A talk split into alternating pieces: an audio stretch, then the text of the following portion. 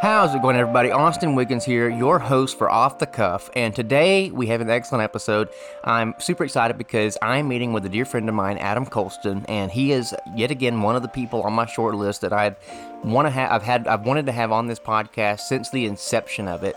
And we've known each other a very long time, and he has a very interesting perse- uh, perspective on life, one that is a very rare one because he is a pastor and a barber, and he started out as a barber and he started um, a church plant about seven years ago.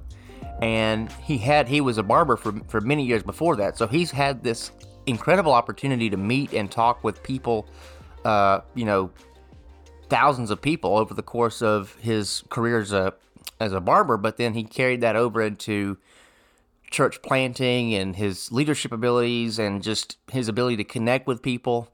Um, so I was very interested to talk with Adam because of his background and his perspective, and also just talking about what, you know, when you think about barbers, they're basically your therapist, you know, and I was like, that's an interesting uh, subject I wanted to touch on. And we talk about that. But we also talk about our friendship and how we met, of course. And uh, there's a really funny way that we first kind of came into. Uh, he came into my network, and uh, I'm excited to, for him to share that about. Uh, and I put the, I, you might you might have read it the podcast description, but it is no longer even available on the internet. So, uh, but he'll tell you all about that. So, without further ado, here's my friend Adam.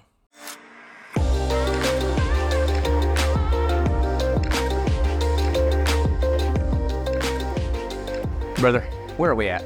We are at the Plaza Barbershop in Rome, Georgia.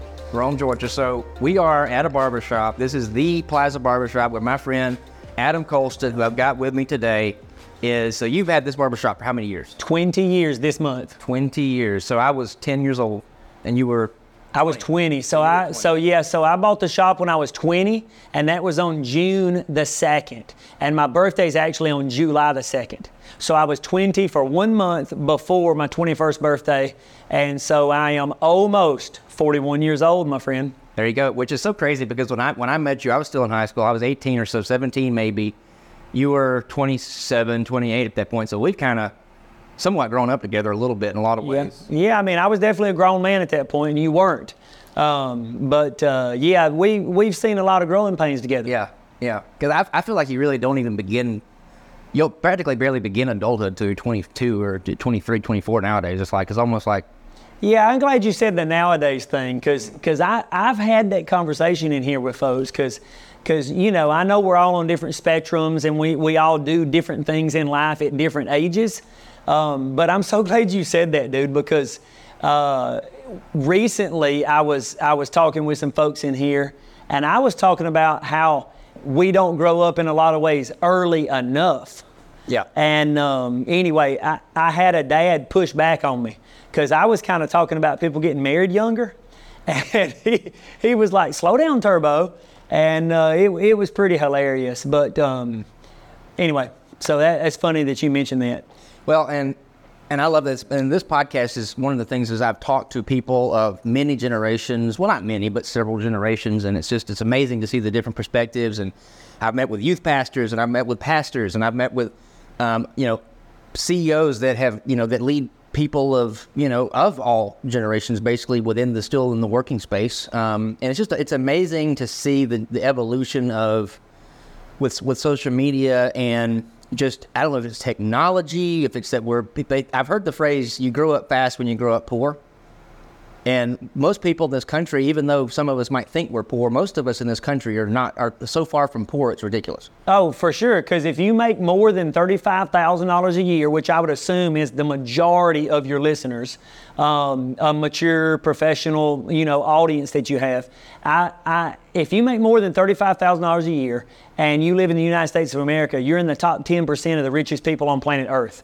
So yes, what you said is very true. Yeah, so I think that's part of what that is, and, and not to, I mean, not to necessarily have opinion on that, but it's it's, it's something, it's an observation. It's something that I've, that I've observed, and um, but I, let me before we get too deep into all that, I want to so who like, I love this. I, I've been wanting to meet with you for so long because I know we both have really crazy schedules and whatnot, and we'll get into why your schedule's so crazy. But so we met because I was in high school. You had approached me. So first of all, tell the tell the listener what a bizarre first yeah. encounter. So how did we meet first? Yeah, man. So so years ago, uh, I'm the guy that thinks he's funny, but I'm probably not always. And so I decided um, one one uh, day that I was going to do some YouTube videos, and it kind of accidentally started. And I called myself Pinecone, and uh, I ended up turning this into hunting with Pinecone. Uh, I'm a Southern boy, live on a big farm, and um, my dad's a chicken farmer. And so I started doing these videos uh, one Thanksgiving. My father in law was with me. We go out on the farm and, and we're, uh, we're hunting and uh, we're in separate deer stands. So I didn't see any deer early that morning, which this is a funny conversation because I'm really not even a big. I'm a big outdoorsman, but I like my chainsaw more than I do hunting. You know, I'm, I'm always outside. But anyhow, so I'm not a big, huge hunter, but I was trying to be then. And uh, I just I took a Sony camcorder or whatever they were called, and uh, you could like flip the screen around and, and film yourself.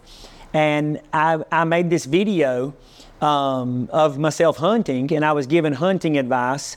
And I, of course, I called it a hunting comedy, and um, it went uh, it went pretty good. I, I I got excited about it. I did everything that you should do hunting. I gave the opposite advice. It was hideous. It was ridiculous. And then I got out of the deer stand real early because I got bored. And I went and I showed my mom the video, played it on the little camcorder. And she was dying laughing. And she knows nothing about hunting. So I ended up putting it on YouTube and uh, ended up getting about 12,000 views on that guy, on that video right there. And so that's why I reached out to you. I met you through Battles. Uh, Zach Battles, our buddy. And um, Who, by the way, I'm getting. He's coming on the show. perfect. Yes, we. Are, Perfect. I'm getting him on the show. We just Do not let him talk about Pinecone. Okay. Um, but anyway, so man, what ended up happening with that is I got with you because back then DVDs were a thing, and my dream was to come out with a DVD with with that uh, character. But as you know, I ended up killing him off when I, you know, took a next step in my life. Yes. So, but that was a, such an in- interesting, and that was like one of the first things. I was like right when I was starting my quasi professional career because at that point I Yep. was just about to graduate and I was already doing some internships and stuff like that. So that was an interesting, interesting journey into the dip, first dip. One of my first dips as a professional. Well, this gentleman, who ran, you know, random person at that time was like wanted to Mm. turn this funny character as a, you know. I don't even know Southern gun toting. It was ridiculous. hunting. Yeah, it was quite ridiculous. But look, Fanatic. so the funnest part is I had a I had a um, 1996 Geo Metro, a little four door car. That uh, they made that car with a three cylinder and a four cylinder. I had the hot rod, I had the four cylinder. It was a five speed manual shift. It was like a go kart, literally the funnest car I've ever driven. I camoed that bad boy, including some lime green, and I had my website huntingwithpinecone.com, which doesn't exist. You can't find my videos on YouTube anymore or anything. But um, anyway, so so that car, I paid 200 bucks for it. Drove it for two and a half years and sold it for 300. Wow. It was my daily driver, dude. 38 miles a gallon. It was just ri- ridiculous. I mean, at that point, economically, that's probably better than a Tesla. it was phenomenal. I mean, at that point, It was phenomenal, but I but I knew I knew I probably went too far with my character in the name of humor when I did an episode where I was tr- I wanted to pee in my pants, and so I was trying to rig up some bottle contraption on, on, on my back and do some kind of tube or something, and and just be talking like normal, um, and and you know flip the valve or whatever and make it give the illusion that I peed in my pants. So I never could figure that out. So I drank a ton of water. well, you're nothing short of an engineer. Uh, it worked out. It worked out.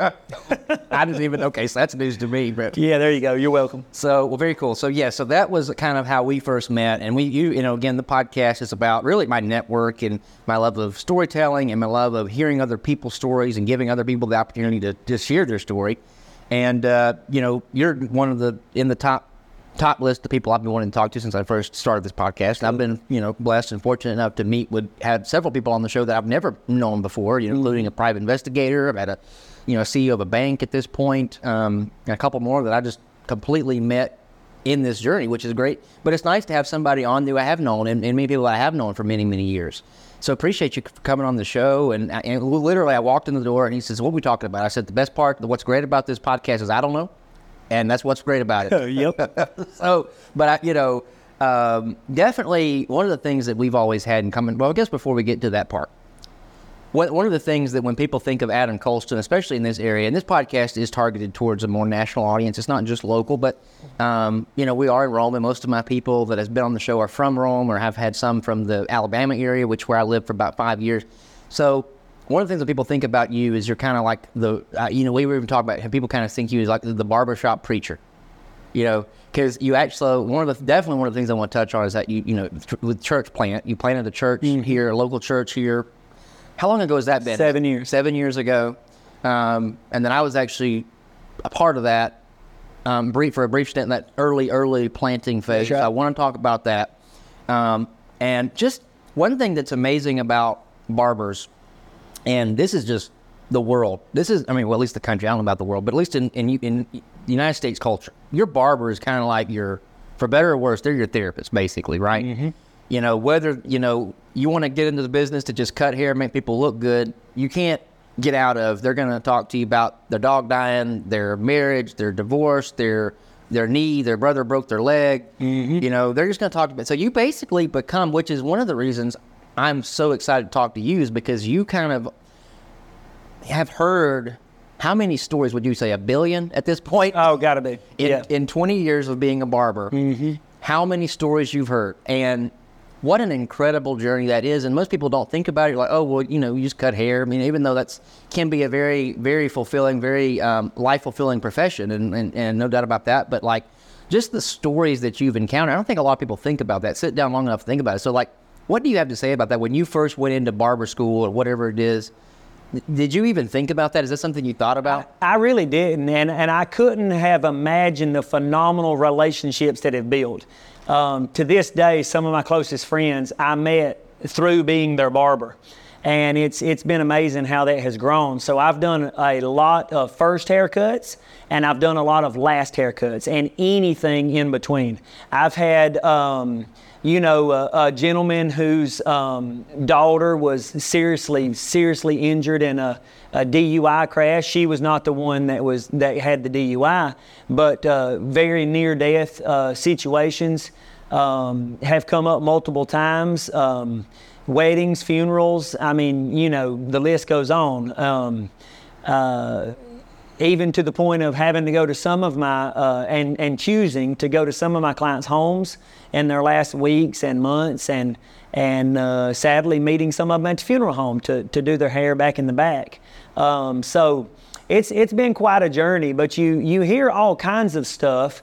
But the one you you asked me about that when I was in school. So Crystal and I met uh, in hair school. Crystal's my wife, and, and we met in a hair school down toward Atlanta. And um, one thing they taught us in school was to never talk about politics or religion. And, you know, I'm typically not super politically correct, and I've applied that for 20 years in my barbershop. Um, and it's, it's been a cool journey because I have a lot of clients that think way differently than, than myself. I have some Muslim clients, some Hindu clients, some atheist clients, and I am a very outspoken Christian. And so I never took that advice to not talk about Jesus. And so I know how our climate is in our culture today. But my belief is that we can still, if we do it the right way, have conversations with people that we disagree with and even be friends with, right? And so that's that's been um, that's been a huge learning thing for me over the the 20 years as far as you know how to communicate with people and, and things like that. And I'm certainly no expert at it, um, but it's it's fun and like you, I enjoy being a people person. Yeah, and I mean you have to be. I mean I, that would swallow you up whole if you weren't if you got into this and expected to basically just do the hair of mannequins because you're not. You know you're not. you know these people they have stories, they have emotions, and they and sometimes I would imagine you might be the only person because this isn't. A, I mean anybody can basically walk up in here and get a haircut. I mean it's not like you, you know, like more or less. Yeah. Um, so like it's not like you might be the only person that some of these folks over these years have in their life to talk to. Yeah, I have a gentleman that comes in super early. I open, I'm only here three days a week now because of the job at church as well. So I'm bivocational pastor. But I have a gentleman that uh, I open at 7:30, um, uh, three days a week, and uh, he comes super early because you know his mom lives with him. He's a single guy. He's in his 60s, and he comes early because he's caretaker of his mom.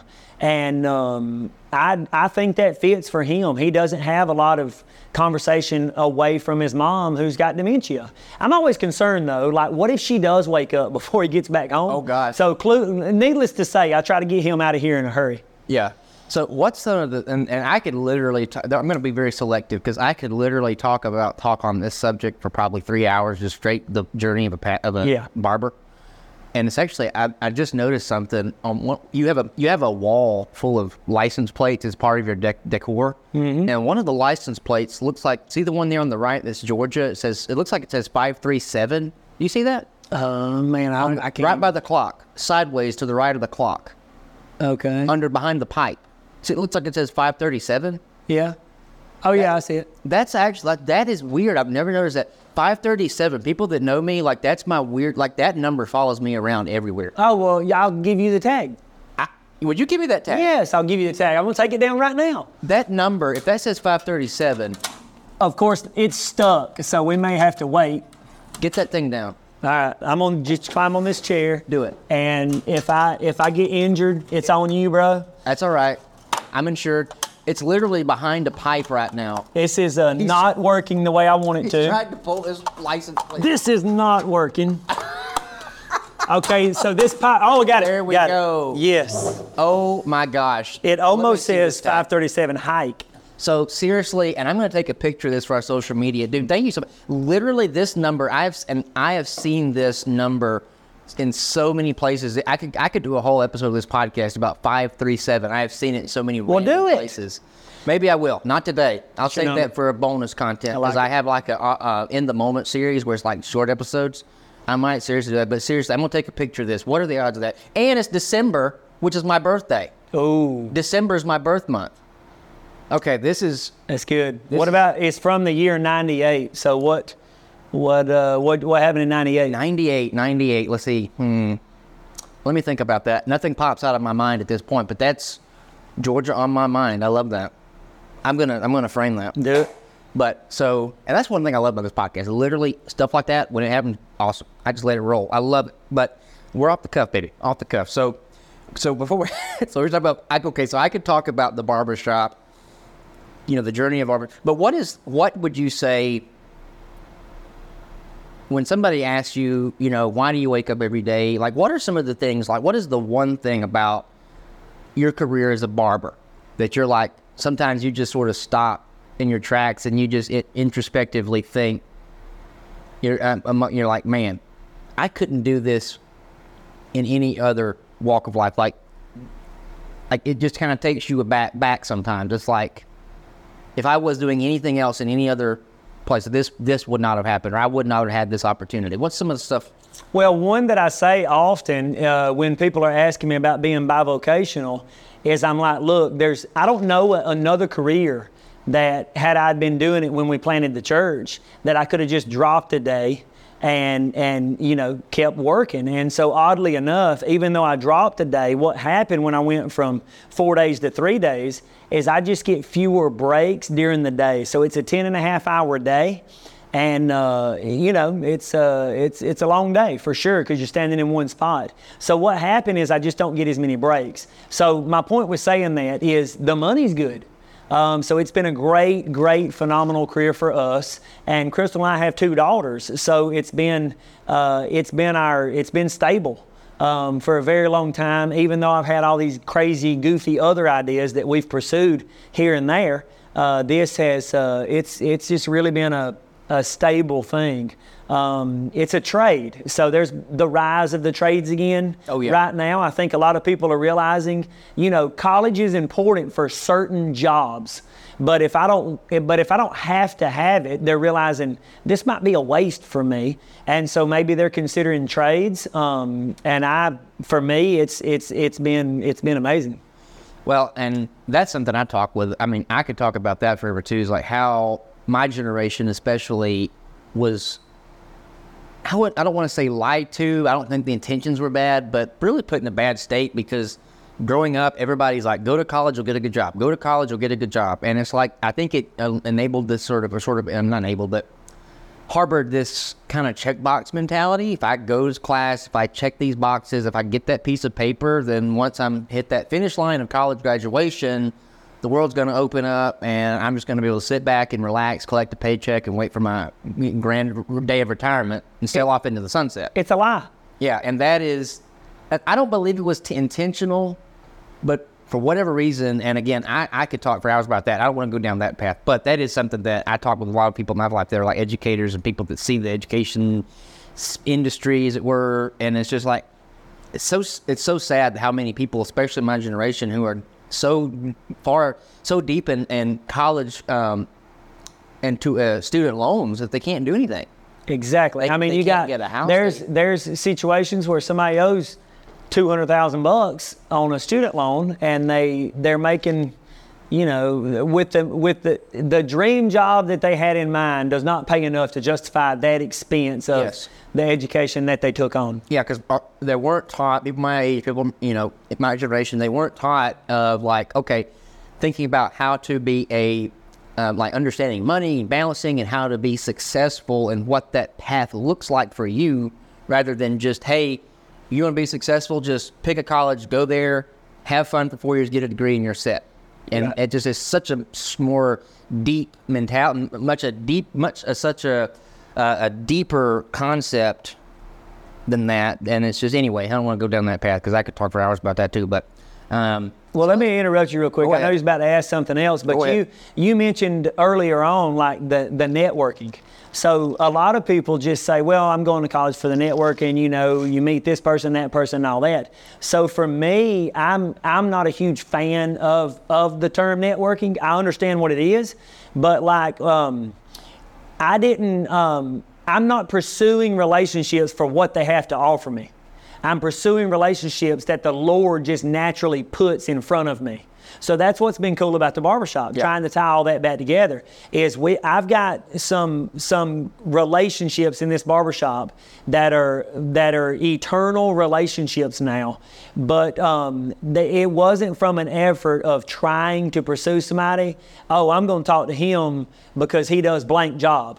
It was literally just however God uh, lined up the the situation, and and anyway, uh, that was probably a yeah. Go ahead. well, no, and I, I hear what you're saying there because, and I will say this, and I've talked to, I actually talked to uh, the chiropractor I had on the show. We talked about networking, and when I say networking, there's two kinds of networking. There's networking, what you're talking about, which Yep. is the unhealthy kind, which is where you you're just meeting people to see how you can use people in your network to like as tools, basically. That's right, that's right. And that's not it all. When I my definition of network, I feel like there's two sides of it. There's healthy relationship based Yes. networking, and then there's shallow manipulation. I'm going to use you for my advantage. Network. That's right. And you're phenomenal at the relationships, no question about it. I mean, that's one thing I've admired about you. Um, and the the way that you do in your industry in your world with with your media company, the way you're able to connect with the customer. Like, I mean, even me and you, when we've dabbled with some projects here and there, and then we've done some serious ones when you've done some videos for us at church.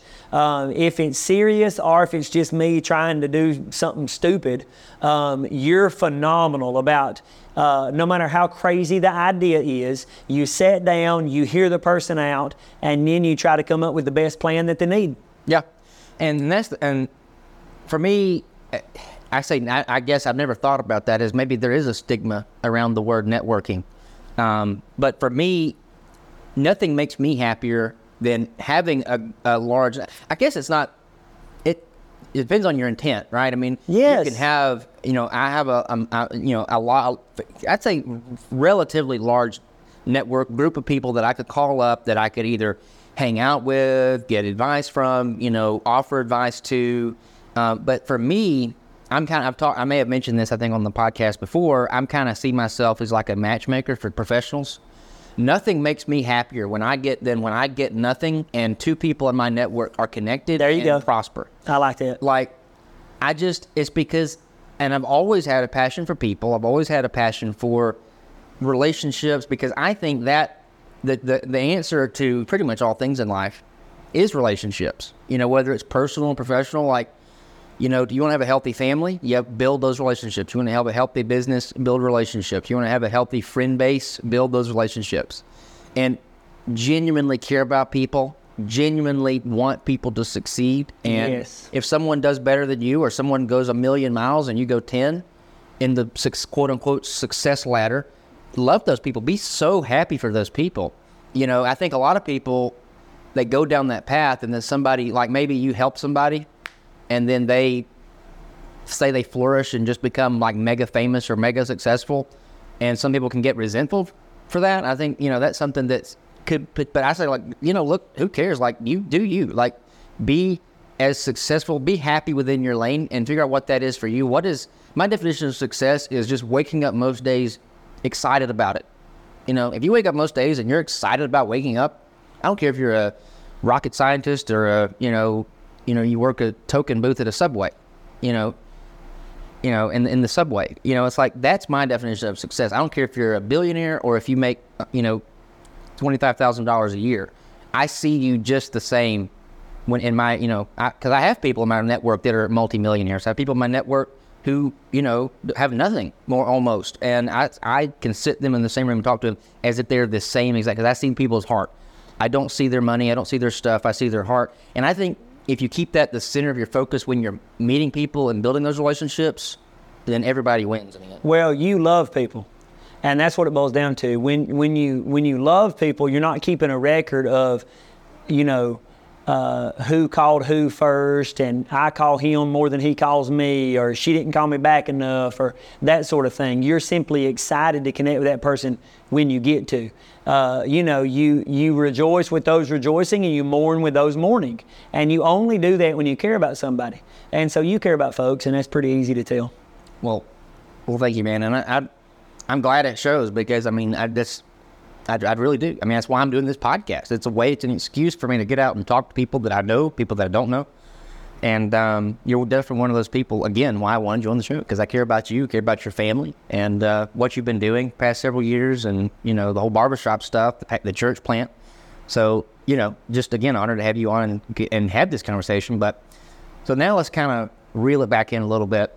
And I want to talk kind of one of the things. One of the things that we've had in common for, for years is kind of like branding, you know, marketing. I've, I've I've come to you over the years with a couple of different like ideas I've had for my business, and you came, mm-hmm. you've talked with me, picked my brain about a couple of things over the years. Pinecone was the first one, of course. It's but, ridiculous. But you know, like what is what what got you into that early on as like kind of a entrepreneurial like you you got you got a billion ideas in your mind just buzzing around. Like what Well, got you into that? Because this yeah. I don't actually know if I know the exact origin of that. I, I wouldn't say there's an answer. I mean, because look, I've got this little kicker called ADHD, and um, so there, my brain never stops. But the the entrepreneur spirit, I believe that that's that's something that you don't really develop. Although there's maybe a gift that needs to be worked on, um, but but you you you're you're either born with it or you're not, possibly. You know, I feel that way. And so if you're, it, you see things differently. You know, I've certainly got clients that try to count the number of haircuts I do on the hour that they're in here waiting, and then they divide it out and they try to figure out how much money you're making. Well, it's not because they're the nosiest person on the planet, it's because their brain thinks that way. And more than likely, they're a business owner. So it's just people see things differently. But for me, I like to be creative. Uh, I was created by an amazing creator, and I think he's made all humans creative to a certain degree. And so, creating something is fun. It's it's exciting. And so, oftentimes there's a hey, I bet I could make this much money if I do blank. And then other times it's it doesn't have anything to do with the the money. For instance, a church planter has been described in the in the pastoral world as the entrepreneur of church planting world. Now, this don't mean that I'm that I'm it, I, from the pure sense of you're creating something, you know. And so um, I don't know, man. I I, I see them going kind of hand in hand. You're probably a little bit more of the visionary type. And and then you need uh, you need that person who can help you see that vision come to life, like our church staff. I mean, we've got an amazing church staff that, that are great at, at everything they do. Um, but oftentimes, you know, I've got this crazy vision about this. Doesn't mean that others in your group and on your team don't. It just means, hey, God has built you to see things that don't yet exist. And what do we need to do to, you know, to make it happen? And so you've got an awful lot of that in, in you yourself. I feel like I didn't answer your question, but um, anyway, so uh, as far as the marketing and you and I talking about different ideas over the years, uh, man, I started. I, I, don't know why I love that, but I think it is fascinating that that a company could make a check mark and put it on the side of the shoes, and now it's globally recognized. I, I think it's phenomenal that. Uh, a company in 1966 would put checkerboard on some slip on shoes and it would still be cool today. Now, interestingly enough, about the checkerboard, they can't copyright the checkerboard pattern because, according to the Copyright Office, it's a square. Well, if I copy, if I had the ability to copyright a square, then you could never draw a square without me suing you, and so that would be silly. But even though other brands have tried to copy that, because of their their legacy, their their background, their brand, people realize I don't want a pair of Vans. I don't want a pair of shoes that look like Vans slip-ons. I want actual Vans slip-ons. Yeah. And so, but but other people print the same thing. So I think branding, the reason it is so exciting and exhilarating, and and the marketing to me is because it gives you an opportunity to communicate something without having a conversation conversation. And that, my friend, is a fine art. And that's an art I'm passionate about myself because. Yes. Um, so my background, I was in at, right, out, right out of film school. I went to, I was in five years. I spent in corporate marketing, international global marketing, traveled quite a ways and whatnot, and saw different cultures, and was involved in software and, and construction and supply chain and different healthcare and different things. And I learned in those five years so much about brand development, marketing, and it's and I, and I want to hang on this conversation for a while because because a lot of our people listening to this, most people listening to this podcast, have no idea really when you sit down and think about how much in the world they see on a daily basis that is being communicated to them subconsciously because of brand, because of color psychology, because of um, you know, you know, advertisements. And, and when you think about it how much you're exposed people are exposed to that on a daily basis it is scary. Mm-hmm. you know but it's so it's it's they, they're really smart about it because they don't make it seem like it. So, so it's just sort of there. It's kind of ingrained in society. Um, but I just, but I'm I'm fascinated by that as well. And I always say to your brand this is something I heard I didn't coin this but you're basically you're as a business as a company your brand is what people say about you when you're not in the room so it's like the Nike shoe. If it's a, you know somebody walks in your barbershop with a Nike shoe, you know Nike is speaking in that room, literally. I mean Nike indirectly is speaking to everybody in there that sees that something to the minds of the, everyone who sees that shoe because of years um, of culture that have they've seen the Nike commercials, they've seen the ads, they've seen you know the sport the athletes with the Nike logo which I mean is an incredibly powerful thing. And, and I love working with businesses because I do a lot of consulting work because my company is a media company. We do video largely. But at the end of the day, I tell people I'm a brand and business consultant that makes videos. I'm not a video. I'm not a videographer. I'm you know I do the, that, but that's kind of secondary to what I'm actually selling, which is how to understand a company, understand their brand, what they're even if they don't know it themselves. What are you trying to say? Who's listening to you? Who do you want to listen to you? Where are they listening to you? Why are they listening to you? And really, before you can even begin to get to where you're making a video or making a piece of graphic design, making a billboard, making a website, you have to understand all that. And that is amazing to me. And I just love it. I'm a nerd for it you know and what do you have to say about that I, well I'm, as you were saying that i'm sitting here thinking about uh, one of the church projects you did for us we filmed when i we had our old house and you know, I took our our uh, We the Church logo, which is just a black square that says We in it, and uh, you know the W and the E touch each other. That's intentional.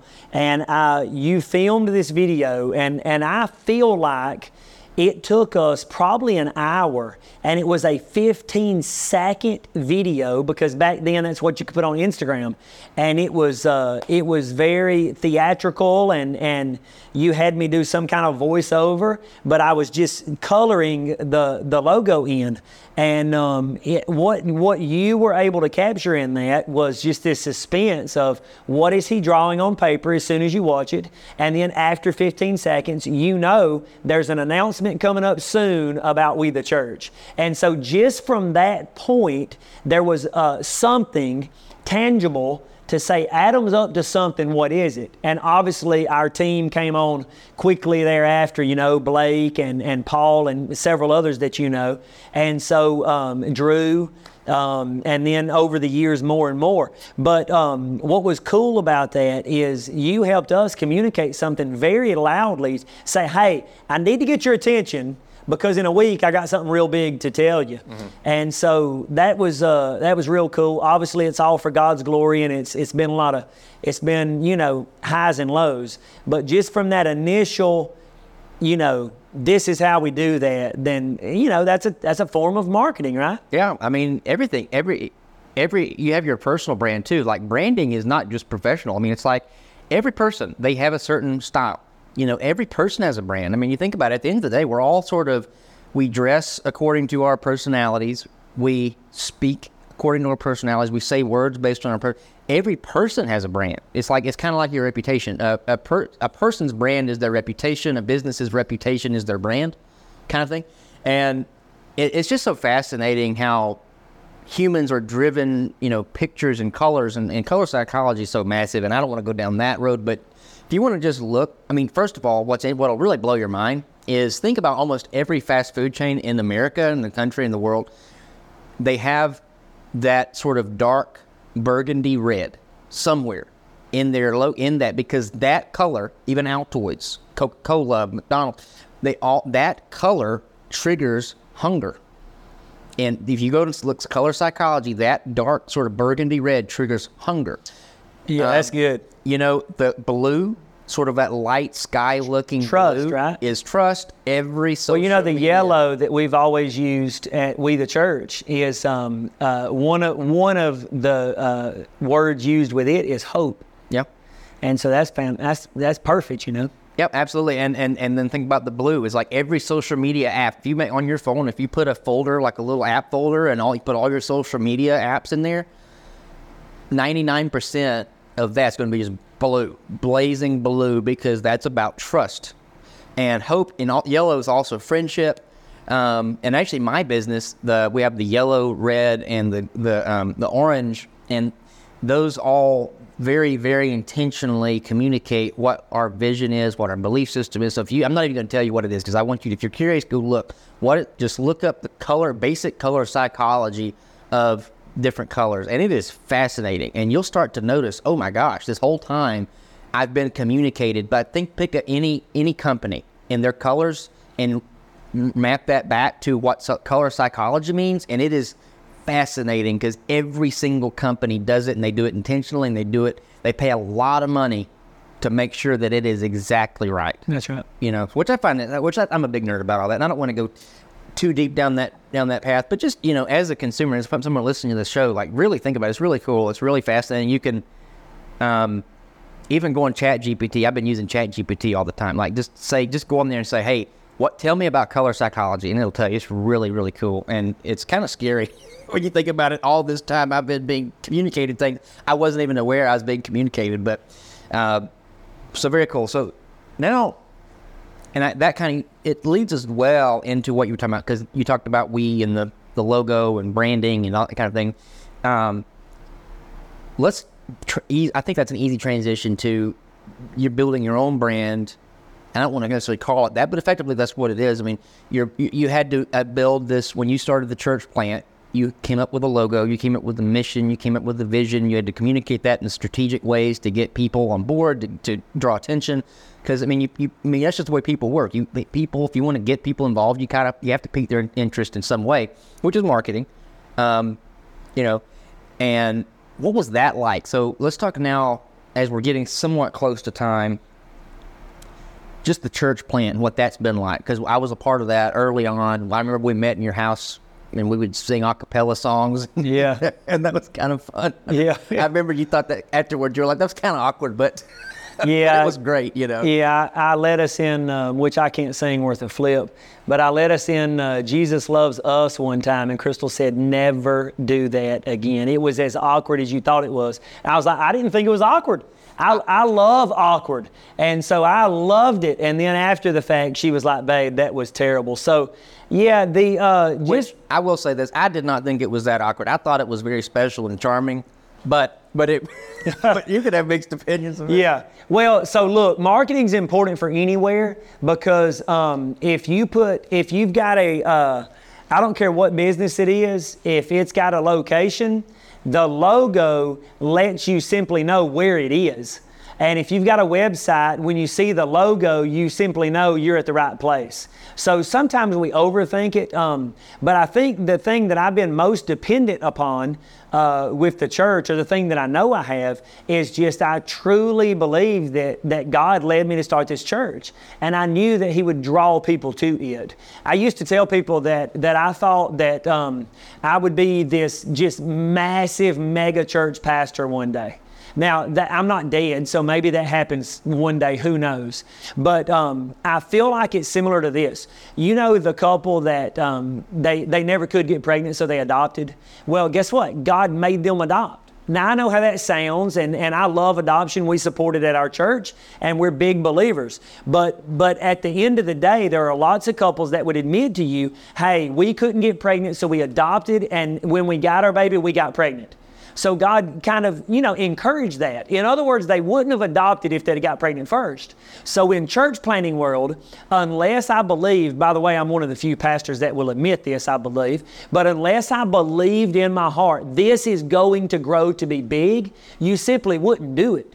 You, if, if the Lord said, hey, plant that church and there's going to be, after two years, you're going to have three people with you then you literally wouldn't do it because the time, the energy, the blood, sweat, and tears. Now, would those three people matter? Of course they matter, but I'm just being honest and saying you wouldn't do it. So I think no different than, hey, we can't get pregnant, let's adopt. God puts that inside of the church planter and says, hey, go and do this, and it's going to work.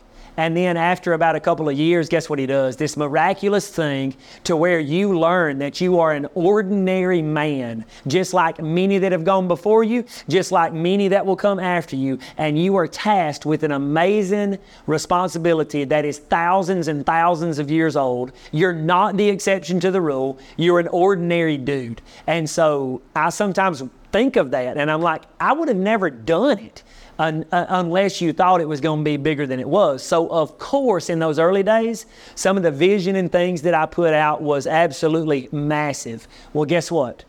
It's still the same. Now the reality's kicked in, and it's like, oh, so maybe something like that happens one day. Um, but but what are we really after? And so we're not after numerical growth. We're after seeing people grow in their faith with Jesus Christ. And so that's that's been a learning curve that out of anything, it's not the reason the church was planted, but it's a reason the church was planted so that me and Crystal would learn and grow from that. And um, it's just it's been a it's been a, a neat journey from that perspective. Well, and one thing you said too is like if you would if you could see the future and you knew you were only going to impact three people, then it's not that you wouldn't do all that because you're going for the numbers. To me, it's like you would just take those three people and just and bring them into your home, or you would you would. There you go. It's not. Yes. That, it's not that You would have taken a different approach. you would have taken a different approach if you knew some. Um, you know, if God were to say like, look, these are the only three people you're ever going to touch. You would just approach those three people differently versus trying to grow something. That's I just that's just something a comment I wanted to make based on what, what you were saying. too. Yeah, I agree with you. So, um, but I think I think that's correct. So, what's some of the so as a tell me right? So, tell me now. So, some of the things that you think marrying the two worlds from your barber shop career, bar, being a barber, to the church plant, the church um, mission, and the, we, we the church, um, which we can people can find your website if it's the website is we the church. Yeah, it is. It's, it's horrible right now, but that is it. Um, we stripped it down a while back because we're kind of quote under construction Okay. with what we want to do in the future, and so we're making some plans on that now. So right now it's it's it's very very basic, but that is the website. we need Insta- Maybe Instagram's a better place for people to get the culture. Yeah, maybe, maybe. a matter of fact, that's a great thing that you brought that up. Yes, you can find some info there, but um, it's awesome that you brought that up because we were just talking about, um, you know, wanting to see spiritual growth in folks. So we just decided some of these things that we're doing right now. Now this is a short season, but some of these things that we're doing right now are requiring so much energy that our energy is better served somewhere else. And so that's what we've done. We've kind of pivoted and said, hey, we're going to do this and love on the people that are here and, you know, uh, see how that grows over time and equipped a lot more saints for the work of ministry. There you go. Um, but so, how would you say the two worlds collide? What are some of the things that, when you think about like your barbershop career and your what you're doing with the church, how has how have those two things benefited each other? And you kind of touched on that, but specifically, how have the two worlds collided in a way that might be unique to other church planters? Um, so I've been pastoring people longer than I realized. Uh, right here in the barbershop. And then when I surrendered to full time ministry, and those guys that view themselves as Christians but refuse to go to church, um, they they uh, view me as their pastor because I talk about the Lord a lot in my job, and they ask me questions, and so uh, and I learn from them as well. But but it, what it has done is it dawned on me that I've been uh, counseling people longer than I realized. In addition to that, for all those years having conversations, um, it's prepared me for the one-on-one conversations if somebody catches me at a slow moment. But it's also prepared me at those times when 10 or 15 people are waiting in line, and you know I'm a one-man barbershop. I got one barber chair, and it's just me. And so there's those times where you kind of get to go more in entertaining mode. You're trying to do the best haircut you can, but you also want to tie in the best joke that you can. And you know, uh, you hear, you know, you just hear all kind of different, uh, different things. But um, I, I've heard it said before that God prepares you before He uses you. And so when I look back on my life, I'm like, holy moly! Even in the moments where I didn't realize He was preparing me, He was. And that's maybe for one of your listeners right now. They're not where they want to be but they need to just learn and realize where you are is where you need to be because maybe God, if you believe in Him or not, is preparing you to do something uh, way bigger than you think one day. Well, I love that. I love that, and and this is something I'm. I normally say this towards when I have a pastor on or someone who's, you know, spirit. It's more of a spiritual driven conversation or religion or you know church conversation. I typically say this towards the end, but kind of what you just said, whether you believe in him or not. And again, this podcast, and I've said this before, this podcast is not overtly spiritual. It's not religious. It's not. Try, we're not trying to sell anything. We're not trying to, you know, it's just I. There's so many people in my network that are of faith, and you know that's what they do, and that's what part of my life, part of my culture, and um, and regardless of what you believe, you know, the people that I have on that are doing large things in this culture, they're still, regardless if you reject all that, you know, it's still, this podcast is about bringing people together regardless of their beliefs, regardless of their views, and just focusing on humanity and being respectful for people and their different beliefs. And then if you hear something or see something that speaks your, piques your interest and you want to go out and read, you want to do a little more digging, great. But, you know, and that's just, because a lot, I just, I try to be cognizant of this might be sometime a person's first episode. You know? That's right. So, uh, Yeah. but, no, and I, and I just say that for what it is. It's just completely um, just objective comment. Yeah, and I know that about you because I know you, and and what you know about me is this conversation we're having. If we're recording this or if we're not, it's literally the same conversation. I talk about the Lord. Yeah. He's changed my life. He's He's given me spiritual eyes to see, in my opinion, and so that's what I do in the barbershop. And so, as a result, as I alluded to earlier, there are a lot of people that are in my life that do not believe what I believe. And, and I hope, by the way, that I'm not beating them in the head with the Bible, then, then they know that if they have a question one day, then hopefully I'm a source that can, that can try to point them in the right direction. I'm not the ultimate source, but I feel like I know the one who is. And so that's, that's how, I've gotten extremely comfortable in that in the last, um, well, since being a pastor. I've always talked about the Lord as a Christian, but I've I've really gotten comfortable with that. Just saying, you know what? I'm going to talk about my Lord without shoving it down anybody's throat. And then if they if the Lord wants that conversation or if that person wants that conversation to carry on, then they'll ask a question. Or they'll say, dude, you're an idiot. I don't believe a word you're saying. Shut up about Jesus and cut my hair. Well, guess what? And you know what I do? I say, all right, man, no problem. And I finish the haircut. And I can pray for that person without them knowing. And you know what usually happens is they come back. And every now and then, you know, uh, somebody won't come back. Um, and it happens more than I realize. But um, I can get fired. I just get fired at my, my current price of haircuts is 18 bucks. So I just get fired $18 at a time, not a year's salary at a time. Yeah. But but I do. I get fired. I, I've had a, a guy in not long ago. I asked him about his friend, and he's like, "Yeah, dude." He said you talk about Jesus too much. He's not coming back. Interestingly enough, I do not shove it down his throat.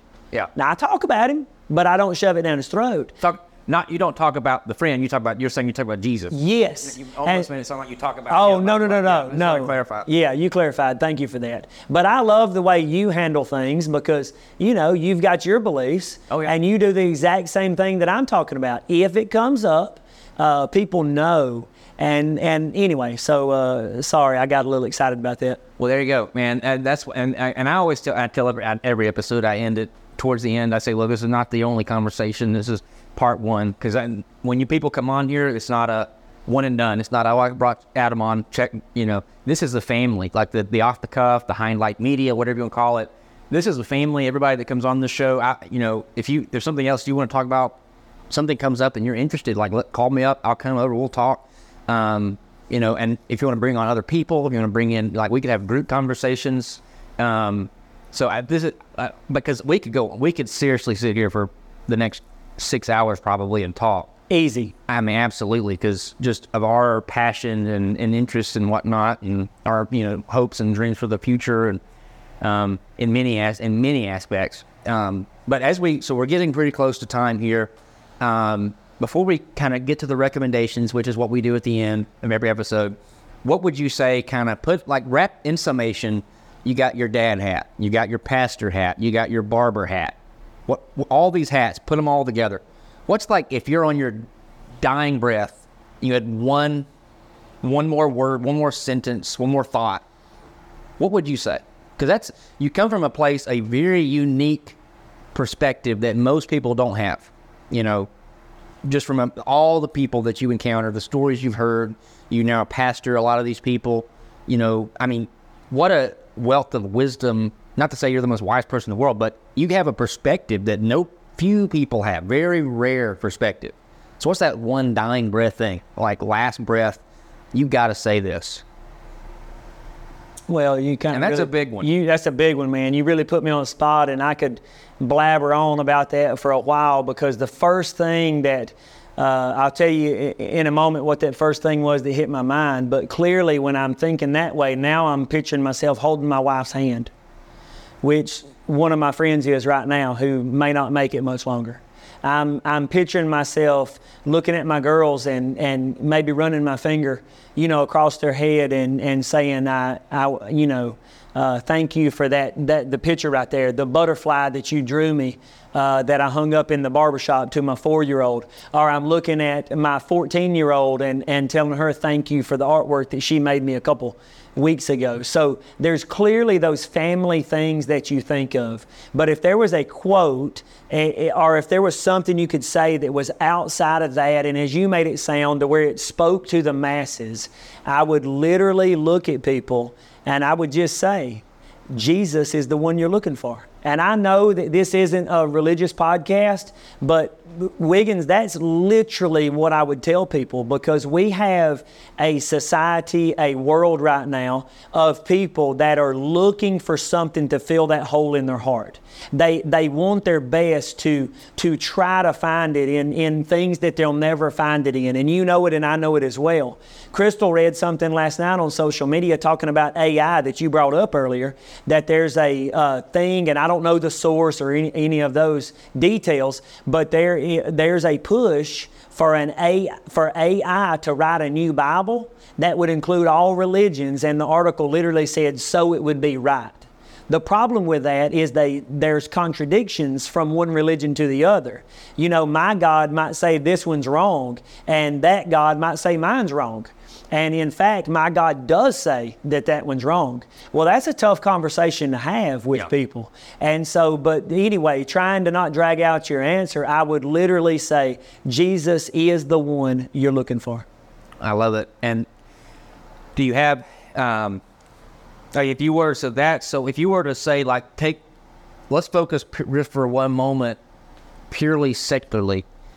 Um, what would be the second thing you would say that say someone listening to this they just rejected they don't even want to hear it even on, you know like like you don't you don't want to use the Bible to convince an atheist of something right Exactly, because they're going to say, I don't believe that book. I would say live. yeah I would say live because not, not to take away from what you said but just Fair enough. I understand. audiences. I completely understand where you're coming from. But what what I would say is I would say the word live because what's going on right now is we have people that are staring at their phone and not living a life.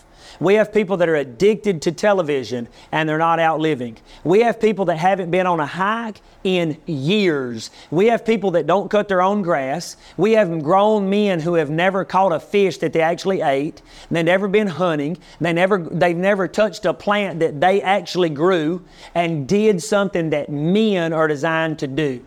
We have grown women right now who who are crying out in their own hearts for wanting more and they can't find it and they're refusing to go out and live and to see what it is that they're looking for. And they're just stuck in a room watching a TV, watching propaganda, watching that, listening to everybody on social media gripe about all kind of stuff. Turn off the noise and go live. I love that. I love that, my friend. Thank you so much. That's that's a, that is both sides of that. I mean, I know they're both very in tandem. There's a lot of overlap in what you both of those two things, but man, gosh, that is incredible, incredible bit of advice, and that's exactly what I was looking for. Because I know it was, in, I knew it was in there. I just wanted to say it. You know, I wanted to hear from you. But uh, so that kind of so we're really close. We're about six minutes left. I want to dive right into, and obviously we could talk for ten hours, but we'll we'll end it there for the main conversation, if you will. And let's uh, for the for the listener, if this is your first time, I always end every episode with a recommendation, and this could be tangible, it could be intangible, it could be related, unrelated, it could be anything at all, and it's just a fun way to end the every episode. And so, and I put a link to, uh, I'll put a link to if there are products or, or if there's like a website or a book, I'll put links to it. Sometimes there's not a link associated with it, but um, you- so you can look in the show notes for all that information. I'll put um, your. Do you want me to put anything like with the church, like the Instagram in the show notes? No, you don't Just have don't to. worry about any of that. Yeah. Okay. So, um, or an email. Would you want me to email somebody wanted to contact you? My email is actually adam at we the dot church. Okay. Anybody that hears something that resonates with them and wants to talk to me, I would love to hear from them. and that's anywhere. Anywhere in the world. Anywhere in the world. Does not have to be local. Um, also, I'll definitely put that in there. So, okay. That being said, so do you want to go first? What's your recommendation? Yeah, so you briefly mentioned that right before we started, and, and so I said to, to read the Bible. So let me do this, Wiggins. Let me speak to that for just a minute, to, Okay. to read the Bible. But let me speak to the Christian and the non Christian, if you're cool with that. That's fine, man. So here's what I would say to the Christian.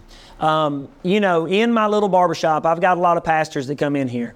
And I ask them on a regular basis, what percentage of your church reads the Bible during the week because they want to, not because they have to. We're not talking about the 17 year old that goes to the Christian school that has to for a test. We're not talking about the seminary student who has to.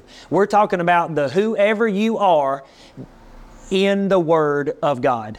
And so they say, other pastors and myself, we believe that we have approximately 10% of our churches of actual church attenders who read the Bible during the week. Well, that's a real low percentage. And so my challenge to people is if you've never read the entire Bible, to read it straight through. There's 66 books. It's a love story. It was written by uh, approximately 40 different authors over a period of 1,500 years.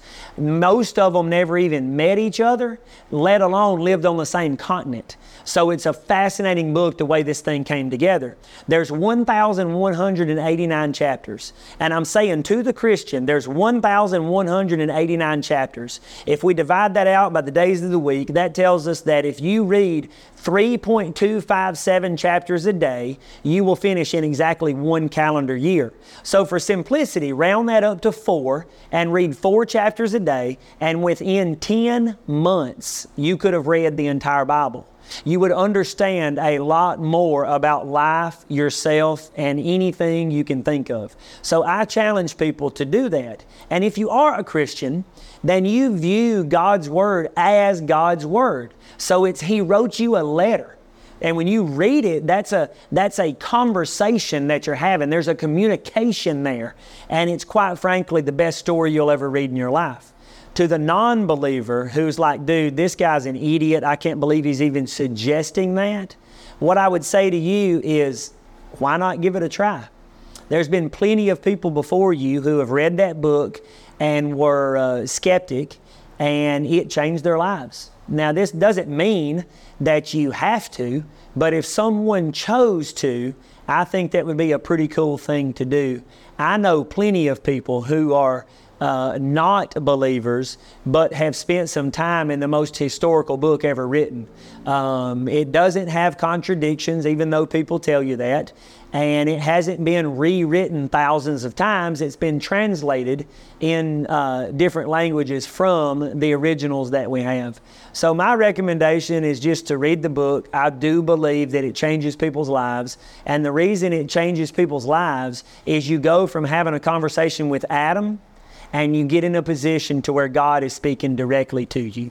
So that's my recommendation. Well, there you go. Well, and thanks for saying that because I mean, I, and it's a lot of good facts in there, and it's interesting. Like it's it's crazy that you talk about because there's a lot of atheists that know the Bible more or better than many Christians. Well, there's a there's a uh, there's an enemy an enemy of mine uh, that knows the Bible extremely well. Oh yes, absolutely. And by that, you mean Satan. That's right. Yes. So for the non-believer, there's what we're talking about. Like, not some person that comes into here and just hates you.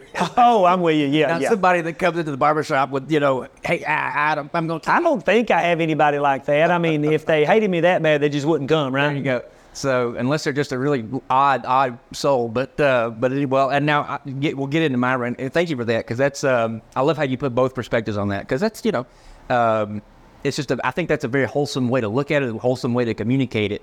Um, so thank you for that. And my recommendation, this is completely tangible. It's it's nothing like that. You know, it's anybody. It's it's almost almost embarrassed to, to say my recommendation after that. But but so my recommendation is electric um, coffee mugs. Oh, you're so much. See, that was so much better. Like, like it was just like short and sweet, and and I got, you know, I got I got so excited about it. But can can I take maybe like two more minutes real quick and you got it? Tell you why I I can be long winded, and as you said, I mean, who cares? Just talk, and I don't care. If they don't want to listen, they'll turn it off. But but a guy came in here one time, and and he said, Adam, there was a guy named Rich Mullins who was this famous worship pastor, and he he was famous for going barefooted, and he had these brilliant songs. But I personally never loved his songs. But but the things he would say were so rich. There was so much depth to those things. And he told me to pull up a concert that the guy did. He he died young. Rich Mullins. You can Google him. But he told me to pull up a concert that he did at a certain seminary. And in between the songs, he speaks up and he starts talking about different things. And he said that a lot of people say that that all of his songs sound the same. And he said, Well, of course they do. of course they do, because I have one message. And when you really think about branding, as we've talked about, and different things, most organizations have one big message. Dave Ramsey's message through his whole network is financial peace. That's his message to the world. You can have financial peace. This is how you can obtain it. So, the, uh, the, the, the guy that was telling me that, I said, That's exactly right. What's your message? He too is a pastor. He looked at me and said, Oh, I don't know. And I knew when that was coming out of his mouth, I knew what my message is. I knew it. I knew it, knew it, knew it. And it's what I shared while ago. The one thing that I always talk about with believers, non believers, whoever it is, please read this book. And if I really believe that this book has the power to change, the author of this book has the power to change people, and that that book is my authority on this planet, then I would be a crazy person not to recommend it. So that's my one message. So let me turn it on you and say, Wiggins, what is your one message? What's my one message? Wow. So, well, and this and this is, and for me, and it stems from my belief in in, in my faith. It is love people. Mm-hmm. Truly, truly love people. What Jesus called us to do: love God, love people. You know, and what I and I have I could talk for forever on that, but I think that the the the modern society has perverted what it means to love people. Absolutely.